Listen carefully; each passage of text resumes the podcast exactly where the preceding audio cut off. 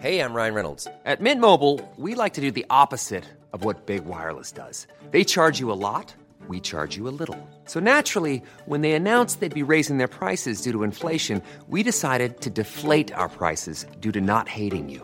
That's right. We're cutting the price of Mint Unlimited from $30 a month to just $15 a month. Give it a try at mintmobile.com slash switch. $45 upfront for three months plus taxes and fees. Promo rate for new customers for limited time. Unlimited more than 40 gigabytes per month. Slows. Full terms at mintmobile.com. Millions of people have lost weight with personalized plans from Noom, like Evan, who can't stand salads and still lost 50 pounds. Salads, generally, for most people, are the easy button, right?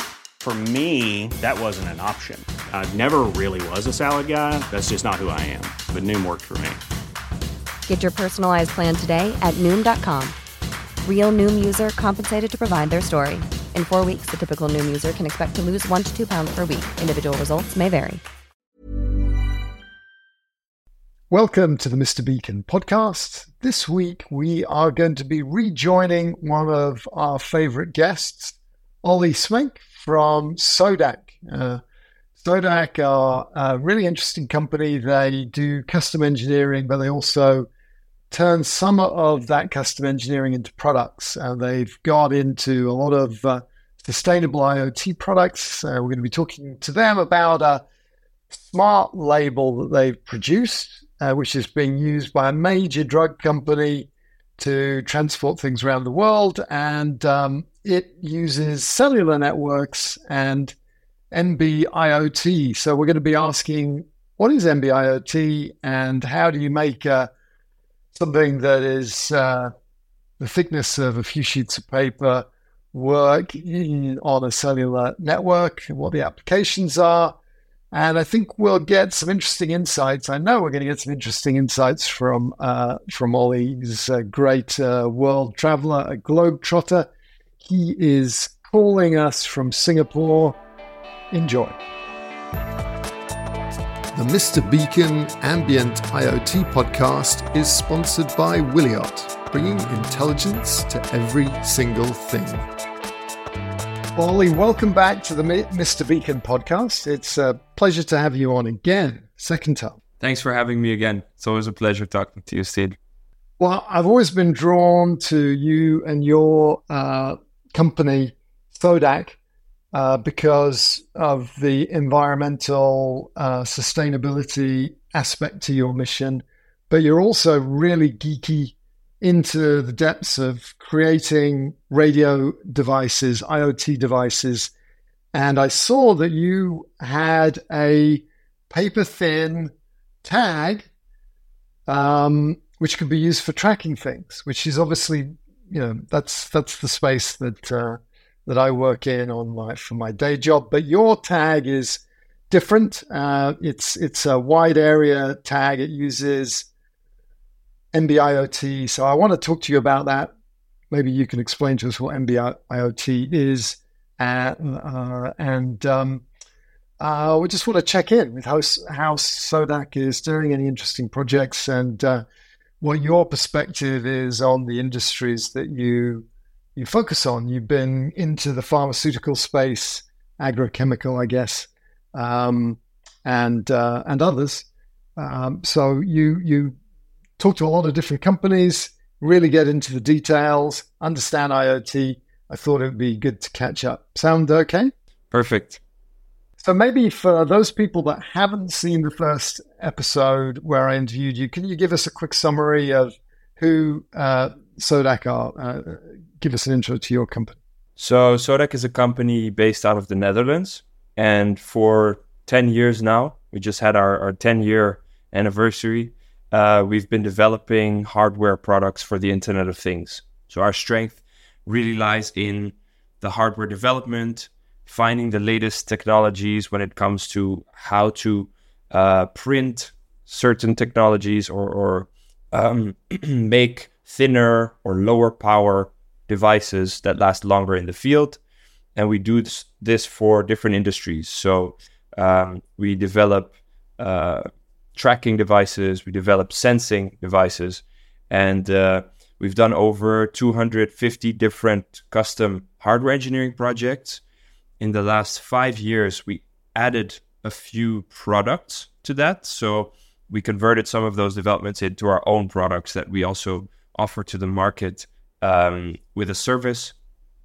And those are all in the domain of tracking. So track and trace of things ranging from shipping containers to air freight containers, airport equipment, uh, seed bags, all the way down to uh, cardboard boxes. And so um, in that space, you need different form factors, different battery life, um, uh, different features. And so SODAQ stands for Solar Power Data Acquisition. So there's uh, uh, solar is a core element in there. Um, and we have always built solutions with solar panels. Um, and so one of our, let's say, flagship products is a solar powered tracking device um, that lasts for more than five years with just continuous updates of its location and, and temperature and motion conditions. Um, but about uh, uh, four years ago, we were approached uh, by one of the largest uh, agriculture and pharmaceutical companies in the world, uh, Bayer, to develop a uh, label that would autonomously send its location, temperature, and motion information, but that wouldn't be so bulky as to not be um, sticking out or protruding from from the surface of uh, of whatever it's tracking. So um, we set out to develop a label, which of course you're very fam- familiar with what uh, uh, labeling needs to to be like. Um, but uh, uh, for for for them, it needed to connect directly to the the cellular network. So we needed a, quite a large battery, and uh, yeah, we we were fortunate enough that at around the same time printed batteries that could give uh, enough power to uh, uh send a, a, signal through NB-IoT or LTE-M uh, uh, would be possible. So NB-IoT and LTE-M are basically the, the lowest power consuming technologies of the um, 4G, 5G kind of cellular GSM spectrum. And so with uh, with these beautiful type of thin batteries. Wow, that is you, thin. You can uh, th- these are from two different suppliers. You can basically s- send a, a, cellular, yeah, four G five G message, um, which is not our invention, but it's a yeah, it's a fantastic uh, invention because it yeah, it, it pre- previously wasn't possible to do that with anything that was thin basically. And what are these printed batteries made of? Because obviously there are all sorts of issues with sending batteries through the post. Yeah. Presumably the materials you're using uh, avoid those. Yeah. So these batteries are based on zinc, and uh, um, uh, one of the types is zinc in combination with carbon. The other one is zinc with manganese oxide. Um, these are all uh, um, safer than lithium, for example. Um, and and so it's not possible to puncture them. It's not possible, or you can cut through them basically without making them explode. Um, yes, they're not toxic. They're not not flammable. exactly. Yes. Um, and uh, the manufacturers of these batteries even go as far as to say you could technically eat them like a vitamin, but All I right. wouldn't. I wouldn't go that yeah. far myself. No. Um, so, what are the routes that these packages? So, so what are these things going on? What What is it that needs tracking like that? So, one of my favorite uh, examples is something we actually been uh, been building in a bit more recent times. Um, it's this one. So this is a smaller version of the of the label. It also has okay. a similar printed battery inside. It's a bit thicker because it's stacked. Okay. And so um, these go inside medicine boxes. So you have this medicine box, oh. and basically it goes in with the medicine, uh-huh. and um, then it's in the factory, placed in the box of the medicine. Uh, so that the entire journey from production all the way to consumption, the temperature is monitored, and uh, actually the opening of the package is monitored as well. So that, for example, the moment of consumption uh, is is seen to be either before or after the the um, uh, expiry date, for example. Um, and with this tracking, they can uh, prevent um, uh, parallel trade, counterfeiting, uh, and and pharmaceuticals are the most interesting field for this type of tracking because the value and the sensitivity of the product are significantly higher than any other industry and therefore the price can be a bit higher of the service of tracking them are these uh, tags going into every box? So it goes into the secondary packaging for the medicine. Is it going into every single one, or, or is it sort of going into one in a in, a case of, of this? Are you sampling, or are you are you basically part of the serialization of every single thing? If the um, if the medicine is of high enough value, then the intention is to track every every single one of them. Um, but there's plenty of medicines that are not high enough value, and there they would be applied to a carton or a, a, a larger box, and then the individual packages would potentially use another technology to be tracked. Um, in that way, having some sort of serialization. Okay. And then, um, how do you know whether the box has been opened? How does the sensor figure that out? In this specific device, we have uh, placed uh, a light sensor as well as a uh, an, an, LED, uh, so a light, mm-hmm. and uh, we can see the color change if the box is opened of the light that's emitted. That's re- that's uh, that's really cool. So it's tamper detection in a way, or opening detection without having to break a, a fuse or anything. So much easier to manage. You just stick one of these things in the in the carton, and you're and you're good to go. Exactly. Very good. Okay, so uh, and and where is that? How how far have you got in this uh, in this deployment? Uh, you, have obviously got a product uh, developed, or it looks like you've got a product developed. Um, uh, is it uh, is it deployed yet? So the uh, current state is that we are producing the first uh, few hundred pieces now, mm-hmm. and uh, going into trials with some of the the the top five largest pharmaceutical companies in the world um, that are actually using it in their uh, their their real life shipments. Williams, my my employer, my for my day job, we got some experience with tagging individual vaccine vials. But the challenge that we had was, you know, it's a complex supply chain, and um, uh, you know, we we our, our Bluetooth devices talk to Bluetooth infrastructure, and so when you kind of get out into clinics and that sort of thing, hard to know whether that infrastructure is going to be there. You don't have that problem. Basically, anywhere, presumably anywhere there's a cellular service, you can uh, communicate. Um, is do you, do you have like worldwide coverage? Um, not global. So not all uh, countries have an active network for this specific low power technology. Mm-hmm. Um, but we are selecting specific routes. So, for example, our customer wants to send things to uh, Turkey or India from Germany or so. Mm-hmm. Then we we make sure that the connectivity we have is enabled on those networks. Um, for example, right now, large parts of, of, of Africa are not um, uh, don't have such networks available, and so we have to wait until it's deployed in those countries before we uh, we can actually track shipments to those places. So it seems like uh, NB-IoT is not globally deployed, but there's there's enough countries where it is where this is viable.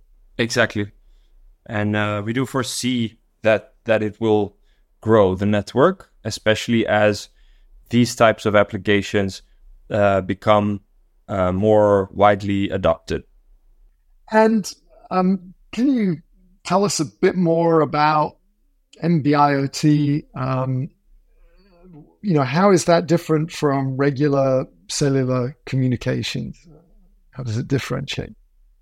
So the frequency that is used, so um, the the specific uh, way in which the radio modulates uh, to send signals over the antenna at a certain frequency is different than um, with uh, um, the type of LTE or 4G, 5G that you would use with your cellular phone.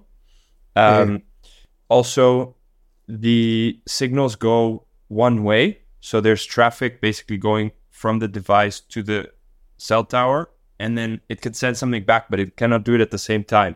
Whereas your phone typically has two antennas that can send and receive at the same time, Okay. uh, which which all decreases the cost and the complexity of the the modules, as well as the complexity of communication and the energy consumption. And then, you know, what is the cost of the communications? Like, it's not like where I have to buy a SIM uh, for my phone, and you know that has a, has a bunch of setup costs and that sort of thing. How do you, how do you typically pay for that LTE-M or NB-IoT uh, connection, and how in turn do you pass that on to uh, the, the the drug company or whoever you know the shipper? Do they do, does it is it just a pass through or what? How is it billed? The uh, way in which it's charged is since it's a, a device that is used once, um, the cost is a lifetime cost. So uh, you basically pay a certain fee one time on the moment that it's activated. And uh, after a certain duration, it will be automatically deactivated again. So there's no setup cost, there's no billing based differences based on where it goes or how much how much data is consumed um, because it's so limited in its scope and then we actually charge the customer for uh, in a similar way for just using the the device uh, once um, and it's it's included the connectivity is included in there uh, and then we we charge for additional services on top of the uh, simply getting the data from the device uh, for insights, um, uh, gaining more control over the supply chain, um, and and things like support to resolve certain issues. And what can you tell us about how much all of this costs? Uh, maybe not uh, be as uh, as specific as you can, or be, be as vague as you must be. So you have to think uh, in the range of, for now, twenty uh, to thirty uh, dollars, depending on whether you get uh, the the the smaller or the larger label. So that's how much the label costs, and then, um, and then what about the service costs? What's what's the ballpark for that? So the labels include a basic service, so connectivity, access to data, etc. Uh, within that twenty dollar mark, um, and then all the other services on top, they become relatively cheaper the more devices that that that are purchased because these are, uh, in a sense, uh, costs that uh, do not marginally increase in the same way uh, or do not scale in cost uh, the num the larger the number of devices that are purchased. Very good. Hey, I'm Ryan Reynolds. Recently, I asked Mint Mobile's legal team if big wireless companies are allowed to raise prices due to inflation. They said yes. And then when I asked if raising prices technically violates those onerous two year contracts, they said, What the f are you talking about, you insane Hollywood ass? F- So to recap, we're cutting the price of Mint Unlimited from $30 a month to just $15 a month. Give it a try at mintmobile.com slash switch. $45 upfront for three months plus taxes and fees. Promo rate for new customers for limited time. Unlimited more than 40 gigabytes per month. Slows. Full terms at mintmobile.com. Hiring for your small business? If you're not looking for professionals on LinkedIn, you're looking in the wrong place. That's like looking for your car keys in a fish tank. LinkedIn helps you hire professionals you can't find anywhere else, even those who aren't actively searching for a new job but might be open to the perfect role. In a given month, over 70% of LinkedIn users don't even visit other leading job sites. So start looking in the right place. With LinkedIn, you can hire professionals like a professional. Post your free job on linkedin.com slash people today. Well, that's a super interesting area. Is there anything that I didn't ask you about that I should have asked you about that typically people do ask about those labels? Oh, I know. There was one thing I did want to ask. What do you do about airplanes? Because airplanes, they, they don't like it when you start operating radios on airplanes. And that's always one of the things that Bluetooth, the Bluetooth community is always very proud of is you can use Bluetooth on a, on a plane, but as we all know, they don't like you using your cellular radios on a plane. That's why they're always reminding us when we're taking off. But um, I remember going to a meeting of the Bluetooth Special Interest Group where they, we had the guy who actually rode on the planes and did the first tests with Bluetooth and uh, uh, convinced the FAA that the, the, that the jets were not going to fly out of the sky when, when the Bluetooth signals were used. But um, how do you overcome that uh, aversion to non Bluetooth radios on planes? So we're not allowed to transmit on the plane, that's for sure. and so the device needs to go into an airplane mode. And uh, um, we can either, in a very simple way, uh, use the motion sensor uh, to detect whether it's moving. So whenever it's moving, uh, it doesn't transmit. And whenever it's in a plane, it is always slightly moving um, or moving a lot. So that's one technique that costs the least, that only requires to use the motion sensor, which is in there anyway. Um, but it's also possible to expand that um, with other uh, inputs. So whether it be a barometer sensor that detects changes in pressure or um, using the radio module to detect uh, changes in signal strength and things like that, you can ap- apply some intelligence to, um, yeah, make use of the device when it's not flying. Um, uh, but we prefer to stick to the just the motion sensor approach. Who do you have to convince that this is uh, um, meets the, the regulations? Is there kind of some kind of FAA uh, certification, or is it down to the airline or the uh, the, the uh, transportation company you're using? Uh, how have you had to approach that? So the first thing that you need to do is, uh, or we needed to do, was get a DO 160G certification, um, and with that, we have to convince every single um, airline or airline group individually of uh, being allowed to to transport these products on their on their planes. So it's quite a lengthy process, um, which of course, in the case of Bluetooth, you don't have to go through any of that.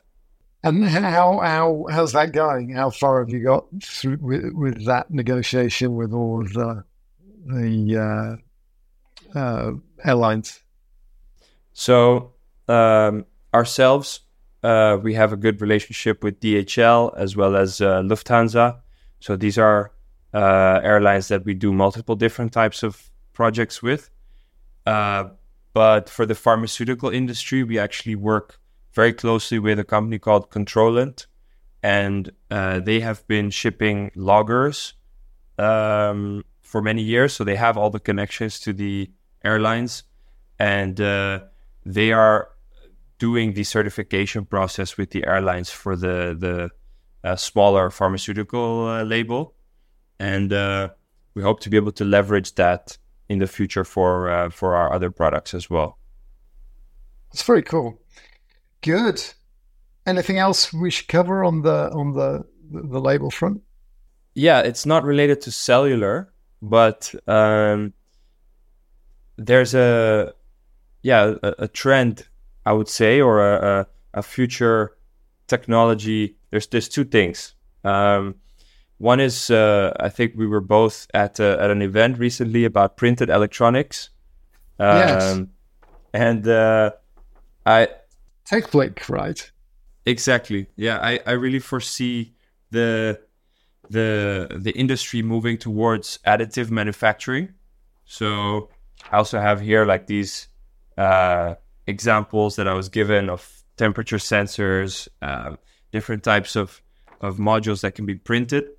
Um, in the future, we, we really want to print all of the solutions that we have. Um, and um, right now, we're still using what you call subtractive technology, um, which is kind of a, yeah, in a way, a waste of materials, harder to recycle, and also actually costlier at volume.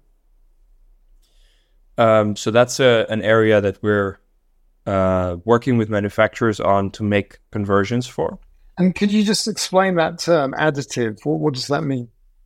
Additive means that you have a base layer that you use, let's say plastic, uh, for uh, the flexible electronics, and then you print like um, it can be like a printing press, like the way that a book is printed, for example. Uh, the uh, using a stencil, you can print the actual copper layer or uh, another type of metal that's conductive that connects the different chips basically with the intelligence together um, in order for it to become a, functioning device.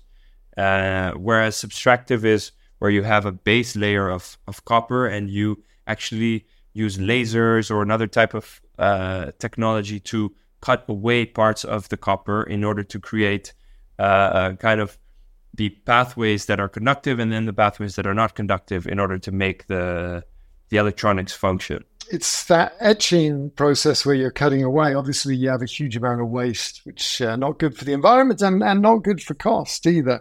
Uh, it's actually something that we we've been looking at for our own products to uh, reduce the cost, and uh, um, you know, we're looking at uh, essentially printing antennas on cardboard boxes, sticking chips on to uh, in order to um, reduce layers, reduce costs, make it more sustainable, uh, lower the carbon footprint.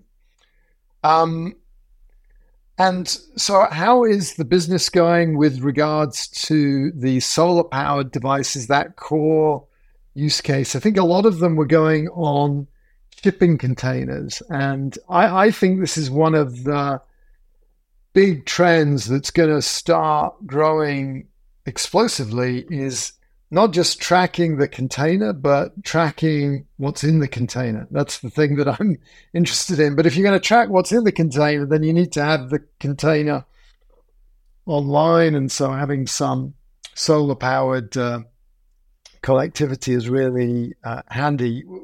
How would you say the state of the nation or the state of the world is with, with regards to that use case? We are using these solar powered devices indeed to track two types of or three types of containers. We have containers with seeds inside, we have containers uh, that go on airplanes, so air freight containers, and then shipping containers. And um, the units are both able to communicate their own position, temperature, motion information, as well as uh, listen for signals from Bluetooth transmitters and forward their information as well. So you can have temperature information from different and, and motion and, and location information from different packages or um, goods within the larger shipping or air freight or seed container.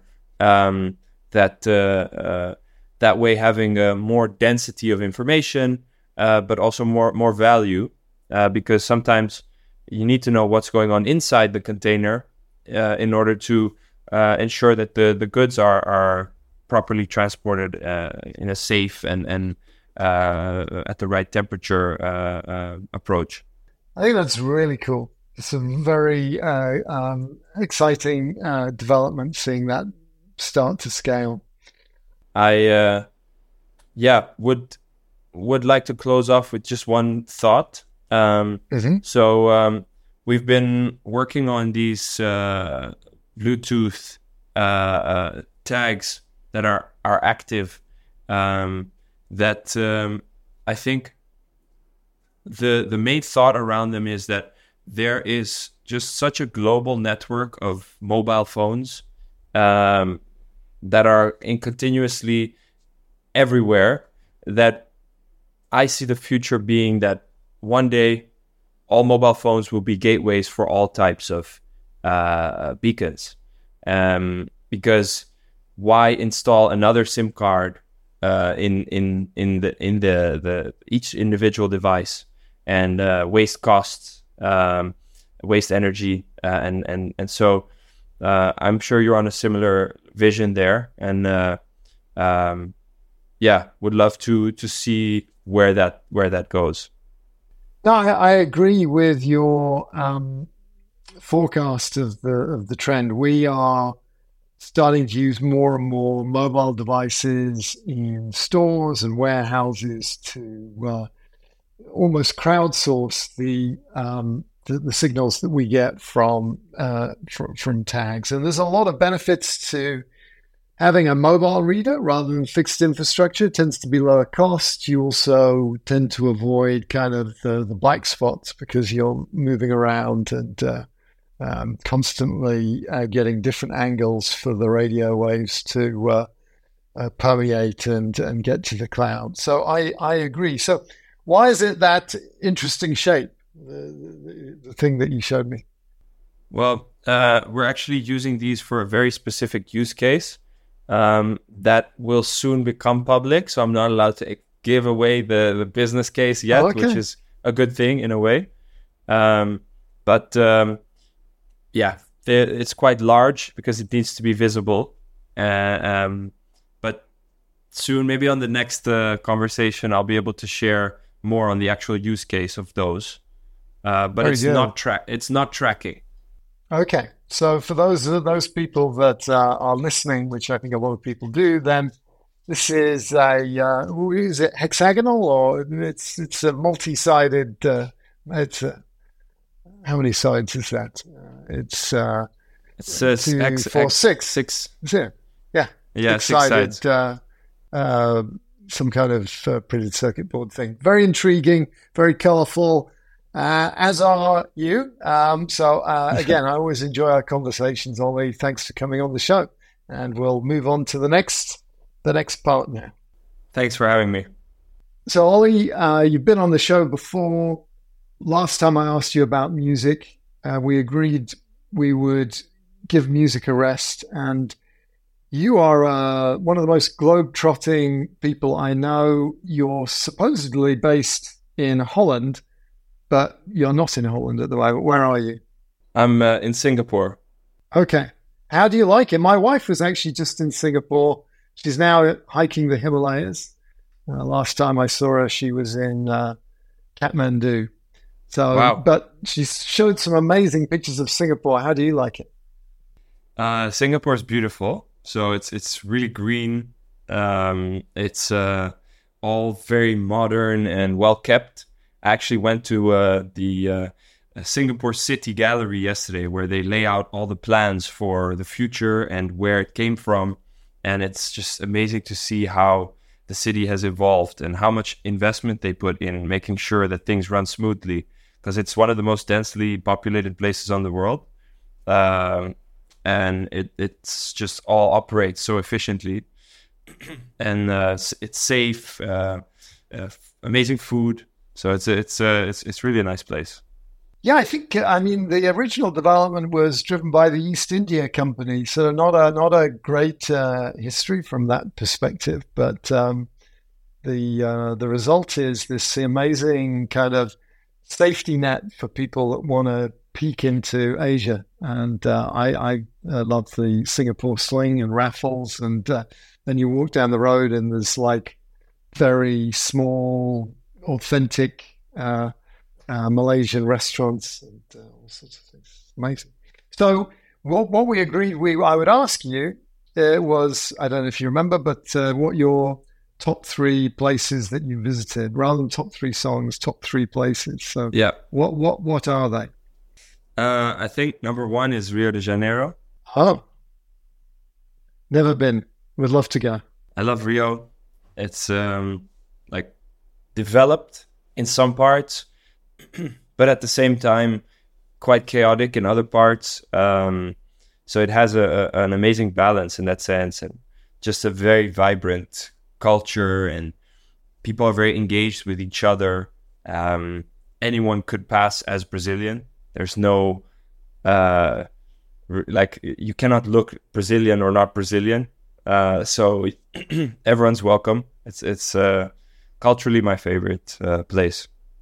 So very kind of uh, melting pot, accepting. Mm-hmm. Uh, that's good. Yeah.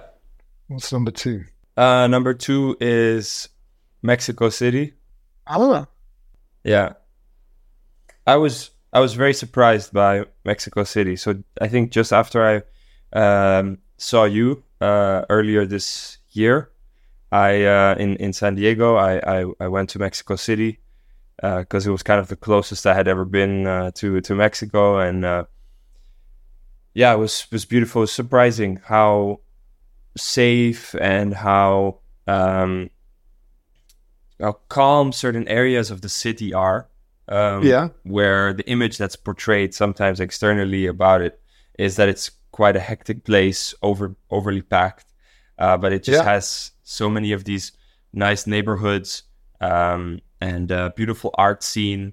Uh, a lot of creatives from the U.S. actually moved down to Mexico City to live there. cheaper to live. I assume it's the cost of living is a bit lower. way lower yeah so it's it really um it's a bit of a slower life in a way as well um and if you want to get access to uh the the the hustle and bustle of, of the city you can you can as well. So it's again i, I think there's something to do with my upbringing. I mean I, I grew up in dar es salaam in tanzania which is also just like a yeah a wild place.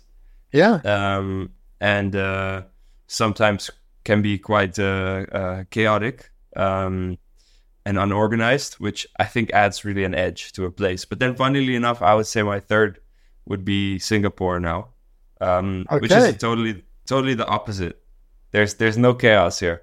no, no, uh, no throwing your chewing gum on the uh, pavement. Uh, definitely don't want to be caught smuggling in any illicit substances. Um, no, I, I, I once wrote a screenplay for a movie which has never been made, um, really.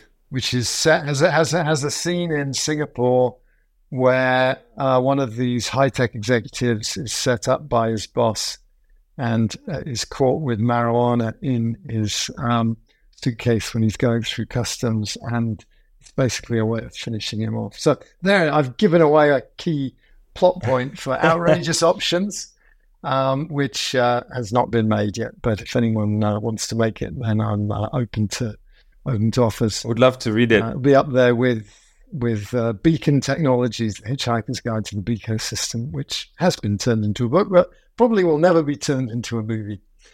Um, well, three amazing cities. Uh, I have been to two of them. My my memories of Mexico City were the food was incredible.